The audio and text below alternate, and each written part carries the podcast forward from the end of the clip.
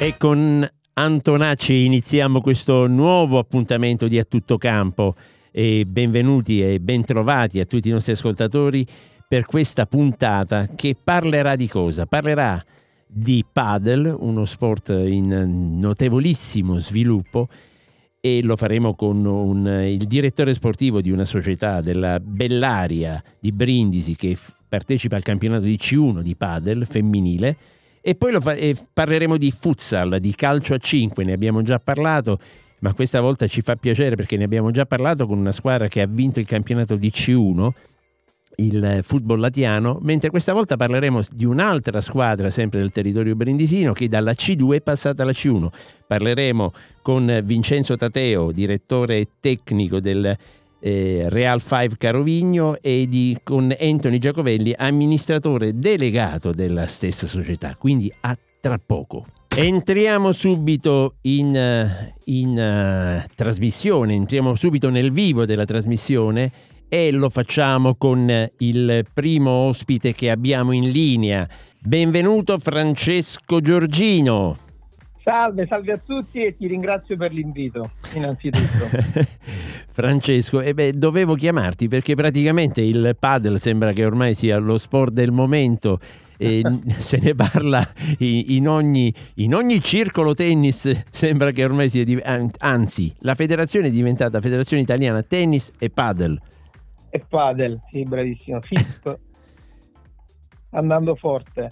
È allora, uno facile che aggrega. Eh beh, ma ne parleremo anche se per pochi minuti, ma eh, quello che voglio sì. chiederti, prima ancora di del, parlare della tua esperienza, soprattutto con questa squadra femminile di Serie C, volevo sapere, la, in ogni caso, eh, per i tanti, secondo me, che ancora non conoscono il padre, è un cugino diretto del tennis, ma quali sono gli elementi che lo differenziano? Allora, eh, le regole sono le stesse del tennis, il, il, punteggio è identico a quello del tennis, c'è in più che eh, ci sono delle sponde, che praticamente sono tutti i vetri intorno al campo, è come un mini acquario giocare a tennis in un acquario, per cui hai la possibilità dell'aiuto o della difficoltà del, del vetro, che è una delle sponde con cui si può giocare. È più semplice del tennis, per cui tutta la gente che si approccia a questo sport riesce a giocarci un po', un po' più velocemente, imparare un po' più velocemente. Il tennis è un po' più tecnico ed è uno sport molto divertente sia per chi lo pratica che per chi lo va a vedere. Ecco perché abbiamo deciso di portare una squadra a Brindisi cercando di portarla ad alti livelli, anche perché Brindisi è una città che merita, sono tutti sportivi, di qualsiasi disciplina sono tutti sportivi. Beh, è una, è una cosa bella. Portare una squadra in, a livelli alti, una classifica, a una categoria che Brindisi merita, secondo me. Ci stiamo provando grazie agli sponsor, eh? certo. a loro che hanno creduto in questo progetto. E infatti, e proprio eh, riallacciandomi a quello che dicevi tu. Eh, Pronto? Sì, mh, riallacciandomi a quello che mi dicevi. Pronto? Proviamo a, a richiamare, a, a, rimetterci in contatto con, con Francesco. Quello che voglio, voglio chiedergli è se la, c'è la possibilità di eh, conoscere, conoscere la, la, la, formazione, perché la formazione di Serie C della, della, della, squadra brindisina, che poi peraltro non ho definito, ma la squadra brindisina è Bellaria, è formata da un allenatore spagnolo e poi da alcune giocatrici che sicuramente hanno, sicuramente hanno il, il, um, un passato, perlomeno anche se non molto lontano, perché eh, Francesco, mh, mm, praticamente voi avete un allenatore spagnolo che mi sembra abbia una ventennale esperienza in questo sport. Sì, sì, sì, sì, un allenatore spagnolo che ci sta aiutando a far crescere sia le ragazze che abbiamo noi che quelle che abbiamo preso, che sono comunque fortissime, perché una delle ragazze che abbiamo preso è la numero credo che in questo momento sia 39 del mondo. Infatti io volevo, volevo elencarle e magari tu brevemente Vai. dirmi, Martina Zecca è il capitano, non Martina è di Zecca è il capitano ed è ed di è Brindisi. Di Lecce. Ah, di Lecce. Di Lecce. Poi c'è questa, penso e... che tu ti riferissi alla Canovas, che è la numero 39 sì, no, Canovas, Canovas, del mondo.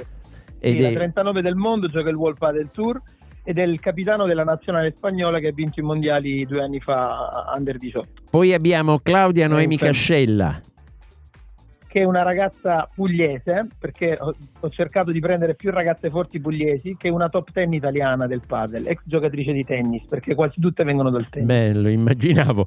Poi abbiamo Valentina sì. Imperio, che è una campionessa regionale. Una camp- di padel di questa, ed è una campionessa anche di tennis di altissimo livello ed è di Taranto. E quindi anche lei pugliese, ci fa piacere. Silvia Storari, questa invece... Silvia Storari Storari è, la, una ragazza che ha vinto, è arrivata seconda al mondiale under, eh, over 40 l'anno scorso eh, in America e è la sorella del portiere, l'ex portiere della Juve, per cui comunque ah, è una famiglia infatti il nome mi, mi, mi, mi, suonava... È lei, è lei. E poi e abbiamo... Considera che in questo sport giocano tutti gli ex calciatori di, di, di Serie A, di Serie Beh, B, per cui comunque io l'ho conosciuta siccome noi organizziamo degli eventi con tutti gli ex calciatori, io gioco con tanti ex giocatori, soprattutto della Lazio. In una partita abbiamo conosciuto il fratello, me l'ha presentata, lei è molto forte. Molto, molto poi forte. abbiamo Flavia Coppola e Francesca Rescaldini. Allora, Francesca è una ragazza italo-argentina, numero credo che in questo momento sia 200 al mondo di tennis, che si è approcciata al padel ed è fortissima. Uh-huh. Come ha un doppio passaporto, perché purtroppo ne possiamo avere una sola straniera, abbiamo preso lei. E Flavia Coppola è la ragazzina, la ragazzina, del gruppo ed è un under 16 eh, eh, nazionale italiana di paddle ed è di Torre Santa Susana per cui sento dire quasi di prima. Ah, beh certo. E poi per finire Federica Tramacere. Che è una ragazza di Lecce molto molto forte che ci sta aiutando nel, nel portare la squadra, spero quest'anno in Serie B. Allora, un campionato fatto per, eh, per voler vincere, a vincere e in chiusura lo so che il tempo, mal- maledetto tempo, è veramente tiranno e sicuramente ne parleremo anche più avanti. Avrei voluto parlare delle tue iniziative future, però parliamo soltanto di quello che succederà domenica 7 maggio. Vabbè, domenica giocheremo con la squadra di Barletta, che è una, direi una buona squadra che è stata fatta sicuramente per rimanere in Serie C e non per salire. Che spero di vincere questa partita, ma io spero di vincere il nostro girone pugliese per arrivare alle nazionali e portare la Serie B a Brindisi.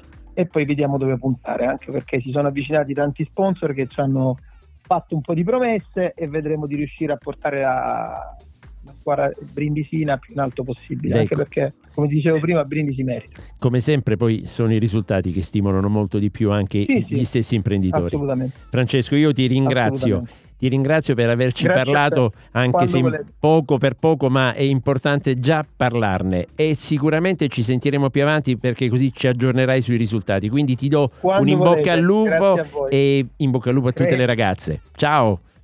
Credi. Grazie ancora, arrivederci alla prossima. E ritorniamo a parlare di futsal, calcio a 5. Mi, mi, mi, la lingua mi si blocca quando dico futsal. E lo facciamo con il, i dirigenti della squadra vincitrice del campionato del girone B del campionato di serie C2 di futsal la RF che io pensavo Real Futsal invece Real 5 caro esatto. Vigno e con Vincenzo Tateo che Buonasera. è il direttore tecnico della società e Anthony Giacovelli amministratore delegato devo Buonasera. dirvi la verità che pensavo di trovarmi un amministratore delegato una persona grande e invece è un giovane amministratore allora benvenuti in ogni caso grazie, grazie per aver buonasera. accettato il nostro invito e allora da dove partiamo? Da questa rincorsa lunga che vi ha portato a vincere meravigliosamente questo campionato? E aggiungerei meritatamente. E sì, è stato un campionato bello perché eh, abbastanza inedito, perché erano 15 squadre, normalmente negli anni passati se ne riuscivano a coinvolgere meno e c'erano sulla carta almeno 8 squadre che potevano puntare alla promozione poi diciamo che noi la squadra di Mesagna e Medania ci siamo un po' staccati dal gruppo ed è stata una lotta vincente fino quasi all'ultimo sospiro. Poi sul finale merito un nostro rullino di marcia abbastanza incredibile e un loro piccolo calo. Io direi con merito abbiamo vinto noi. Anche perché nel vedere la classifica avete vinto il campionato con 71 punti sì. e il Medania ne aveva 64 considerando che appunto io quando ho iniziato a seguire il calcio a 5 vedevo il Medania in alto, purtroppo mi dispiace se ci stanno ascoltando gli amici di Mesagne, eh, lo dico in tutta sincerità, non credevo in questo tracollo, ma soprattutto nel vedere che a fine campionato ora ci sono eh, sette punti di distacco, sì. eh, non è poco vorrei sentire l'amministratore delegato perché non vorrei metterlo in disparte. Allora, Anthony, sì. di, dimmi il tuo parere su questa, su questa vostra performance sul, sul, calo della Medaglia per quello che puoi sapere. Ah, è stato un cammino, un cammino veramente fantastico. Un cammino che alla fine ha premiato, ha premiato chi, chi, ci ha messo, chi ce l'ha messa veramente tutta. Perché noi abbiamo fatto. Questo è un progetto che inizia un anno e mezzo fa in un anno e mezzo abbiamo costruito la squadra ha molti più anni. Però questo progetto di crescita così esponenziale è cominciato, è cominciato da poco e, ed è frutto di, di, di mentalità e di perseveranza che abbiamo avuto a livello societario, a livello dirigenziale, staff tecnico e di giocatori perché sono veramente le parole che racchiudono tutto, tutto quello che abbiamo fatto. Ci abbiamo creduto, abbiamo iniziato il campionato, che il nostro obiettivo era di vincere campionato e Coppa. Purtroppo la Coppa, come sappiamo, abbiamo sfortunatamente vinto, perso la finale. Contro il Foggia? Eh, contro il Foggia, sì. Mm. È stata una partita molto rocambolesca, abbiamo avuto vari infortuni durante la partita e alla fine ci siamo presi quello che ci spettava perché mm, siamo una squadra in una categoria ancora bassa però mm, le ambizioni sono alte l'organizzazione la professionalità che abbiamo è di categorie veramente molto più superiori della nostra il mm. nostro, il nostro traguardo sarà, sarà quello di scalare sempre di più le categorie fino ad arrivare più in alto possibile allora visto questo campionato così vincente, è chiaro che ora voi state già programmando, presuppongo, perlomeno se non programmando, sicuramente ci state pensando. Certo. Che differenza c'è tra un campionato di C2 e uno di C1? Proprio mm, in termini sia tecnici ma anche economici. Allora, a livello economico non c'è una grande differenza. Eh, la C1 è il massimo campionato regionale e a livello tecnico è la di tutte le categorie che si possono scalare è quella che ha diciamo il gap più alto. Semplicemente perché eh, essendo il massimo campionato regionale eh, a parte che ci partecipano città come Bari, Barletta quindi città abbastanza con un bacino di utenza alto e mh, molti giocatori che magari per motivi di lavoro, varie situazioni non, di familiari non possono accedere al nazionale, però hanno delle alte qualità, si rifugiano nel massimo campionato regionale. E poi le squadre sono tutte organizzate, le strutture che hanno le varie squadre sono tutte importanti perché in questo sport, come, come anche il calcio 11, eh, le, le, dimensioni del campo possono variare. Mm. Noi per esempio velocemente una, una chiosa sul, sul, fatto che noi tre anni, per tre anni non abbiamo avuto le strutture, quindi questo è un altro merito. Infatti voi dove giocate? Allora, noi abbiamo fatto un po' i vagabondi, eh, che poi diciamo è, è, simile anche il problema che ha avuto il Latiano, e questo è, deve dare lustro alla provincia di Brindisi. Eh, un po' Cisternino, un po' Tuturano. E ah, anche sempre, perché il Latiano eh sì, Quindi sempre con un minimo di 20-30 km di, di, distanza, ma non finisce qui. Anche gli allenamenti noi fa- ne potevamo fare due, due settimane in un campo più piccolo di quello di basket tenendo presente che il calcio a 5 il campo è più grande, è un 20x40 ed era un tendone dove bastava minimo, la minima umidità per, eh, che diventava una piscina. Quindi eh, va veramente fatto un plauso a tutti perché è stato molto difficile eh, regalare questo livello e raggiungere questi livelli con tutte queste problematiche. Ascolta, visto che mi hai fatto questa osservazione, però ti voglio fare una domanda quasi tecnica. E visto parlavi di un campo più piccolo, ma questo da un punto di vista d'allenamento non può essere un vantaggio, cioè quello di giocare su spazi più stretti che nel futsal è importante perché il futsal eh, si gioca sulla velocità, sul, sugli scatti brevi, sulle triangolazioni veloci. Forse magari questo vi è potuto anche eh, eh, allenare meglio rispetto agli avversari? È una, è una, mia domanda veramente da curioso. No, vabbè, eh. Il discorso è questo: quando tu hai un campo regolare, quando hai bisogno magari di, di affinare quella, quella velocità di pensiero no? che si affina nei, negli spazi stretti, tu puoi restringere il campo. Mm. avvicini le certo, porte. Certo, certo. Il problema è che quando c'è il campo piccolo non lo puoi allargare e quindi magari puoi curare tanto quell'aspetto tecnico che giustamente dicevi, però puoi coprire determinate distanze perché poi su un 20x40 4 contro 4 uno pensa che il futsal è, sì, è stretto sicuramente, ma 20x40 8 persone c'è una media più alta di quella che c'è in un campo 11 dove giocano 10 contro 10. Certo e quindi poi per i giocatori coprire determinate distanze diventa difficile, però nonostante ciò meritatamente o fortunatamente siamo stati la miglior difesa. Cioè, la fase difensiva diventa un po' complicata da allenare su un campo piccolo. Anthony, eh, nella squadra, come penso sia normale, eh, questo sto ipotizzando, anche voi avrete degli stranieri. Certo. E, e chi sono? penso che forse uno di tutti è forse il, è la stella della squadra. Sì abbiamo un po' un melting pot nella squadra perché abbiamo un argentino che viene direttamente da Buenos Aires, un peruviano, uno spagnolo.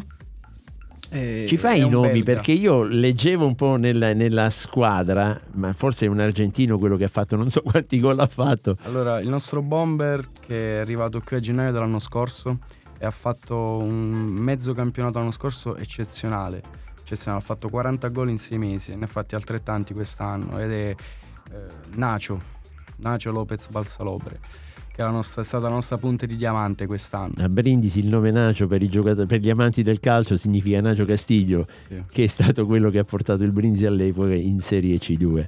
Sì, sì. Giusto per, per, una nota, no, visto come no. Poi, poi, poi, c'è un ragazzo che è stata quasi una nostra scoperta, che ha la sua prima esperienza nel futsal che è un ragazzo belga con origini italiane, ah. che siamo andati a pescarlo direttamente dal Belgio e si è dimostrata veramente una rivelazione positiva. molto positiva. Ragazzo molto fisico, molto forte, veramente un, un giocatore completo. Poi abbiamo il portiere che ha, fatto, ha sorpreso quasi tutto il campionato perché in pratica vi faccio una piccola parentesi divertente. Lui è, mm, è un ottimo portiere, veramente un ottimo portiere peruviano però è anche molto forte con i piedi. E noi abbiamo vissuto praticamente tutta la stagione in emergenza per infortuni. È arrivata la partita decisiva proprio contro il Medagna e la gente l'ha visto giocare in campo. e c'è stata una, una, parentesi veramente curiosa dove tutto il pubblico del Medagna si guardava in faccia e diceva ma scusa ma quello lì non stava in porta poco fa? Invece ha giocato Ma lui giocava in porta, però poi si portava avanti no, per ah. quello lo fa sempre nella normalità, eh. quando giocava al portiere di movimento. In, que- in, quella partita ha giocato proprio da giocatore di movimento. Perché mancava un giocatore, quindi. Sì. Ha giocato proprio da giocatore di movimento. Beh, quando si dice giocatore e- eclettico. Sì. e poi c'è l'ultimo che, che, è il nostro giocatore con più esperienza, con veramente il piede, come si dice, fino, che è un giocatore argentino, Juani Peloso che fino a qualche anno fa giocava in A2 in Argentina. L'ultima partita che ha giocato prima di arrivare da noi è stato il, un derby contro... Uh, come si chiamava la squadra? In Argentina? Sì. River Plate. Contro il River Plate. Eh, complimenti. Stiamo parlando del... giocatore che ha aiutato anche i nostri a crescere, i suoi stessi compagni anche stranieri a crescere. Beh, questo.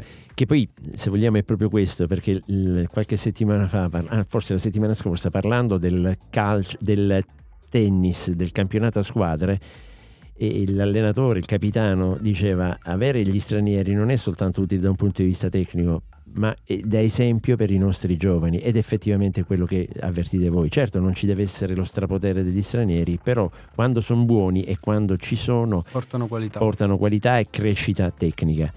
Questi stranieri, so che presto perché penso che anche nel futsal mm. ci sia il calcio mercato, certo. Pensate di portarli ancora con voi o qualche società ve lo, vi porterà via il portiere peruviano buono con i piedi? Guarda, il nostro obiettivo è, è di tenerli, però altrettanto di, di, fare comunque un mercato uh, all'altezza della, della, C1. Quindi vedremo un po' nei prossimi mesi come, come si evolverà la situazione, però l'obiettivo è trattenerli. Certo, beh, sarebbe anche bello perché ci deve essere una continuità. Certo. E invece da un punto di vista organizzativo, visto che l'anno prossimo campionato di C1 e probabilmente avrete gli stessi problemi per l'impianto, ma l'amministrazione di Carovigno vi ha promesso qualcosa? Non farmi quella faccia, dimmi qualcosa di positivo perché purtroppo per l'impiantistica nel nostro territorio siamo veramente... Io vorrei invece uscire da un luogo comune perché tutte le persone... Allora, innanzitutto eh, già l'Italia, ma la provincia di Brindisi in particolare, ha problematiche e carenze di strutture. Eh, anche Francavilla ha ospitato per tanti anni una scuola di Fuzza, poi per per non, la, non, la non possibilità di usare il palazzetto di Francavilla. Mm. Eh, l'ha portata a, ha portato a estinguersi questa società che aveva anche un bel settore giovanile, vinse anche un campionato.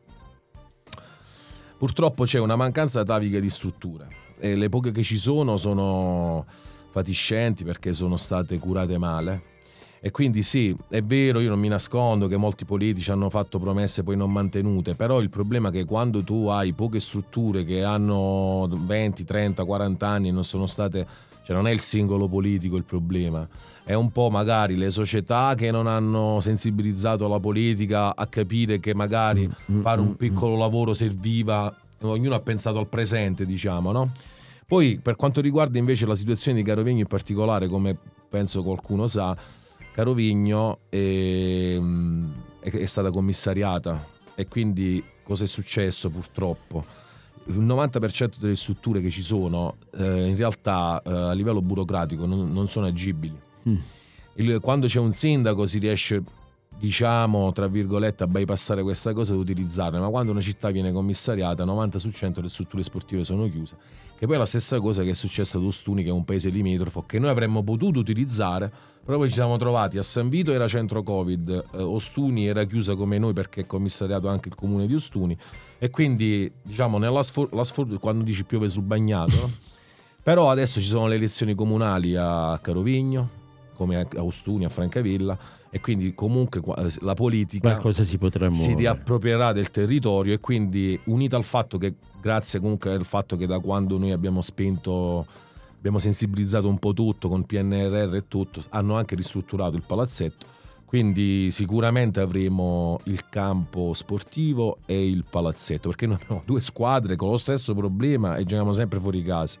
Certo, non, e non è bello, soprattutto su un campionato certamente più impegnativo. Eh, ci costa, io proprio sono sincero, due squadre solo per giocare fuori casa e allenarsi 2,5-3 mila euro al mese mm. per una società del Brindisino che sappiamo che non è la realtà più ricca della Puglia che poi ti scontri contro grandi società del Barese eh, e vincere e vederlo fare anche dal Latiano, cui faccio i complimenti, ma lo stesso Medagni ha fatto un grande campionato, certo. vuol dire che nel Brindisino ci sono delle belle realtà e inviterei un po' tutta la classe dirigente ad accompagnarle perché farle morire sarebbe un peccato.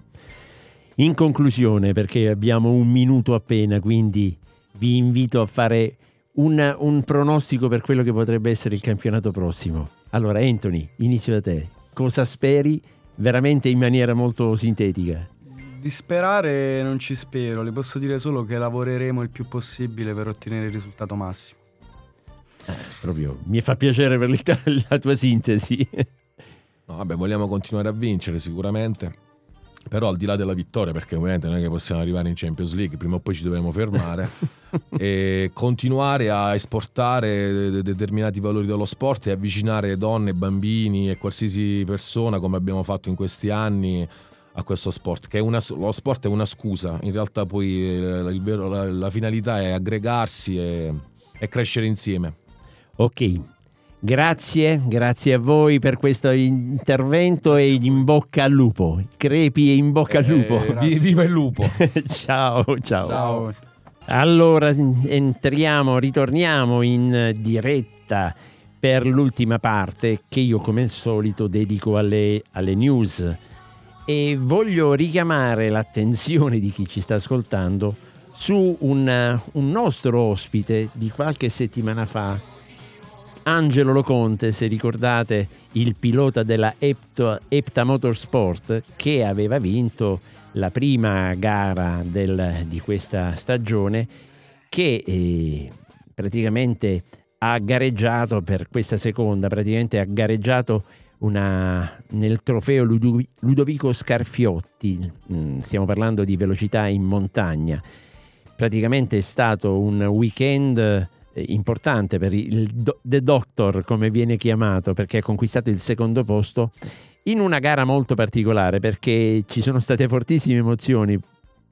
E per quale motivo dico questo? Perché ehm, praticamente al di là delle condizioni meteo che sappiamo sono molto importanti per chi fa una gara in, sulle strade normali di, diciamo, di montagna. E le condizioni eh, meteo erano difficili, tant'è vero che ci sono stati anche degli incidenti che hanno purtroppo determinato la riduzione del percorso da 9.000 a 4.500 più o meno, eh, da 9 km a 4 km e mezzo.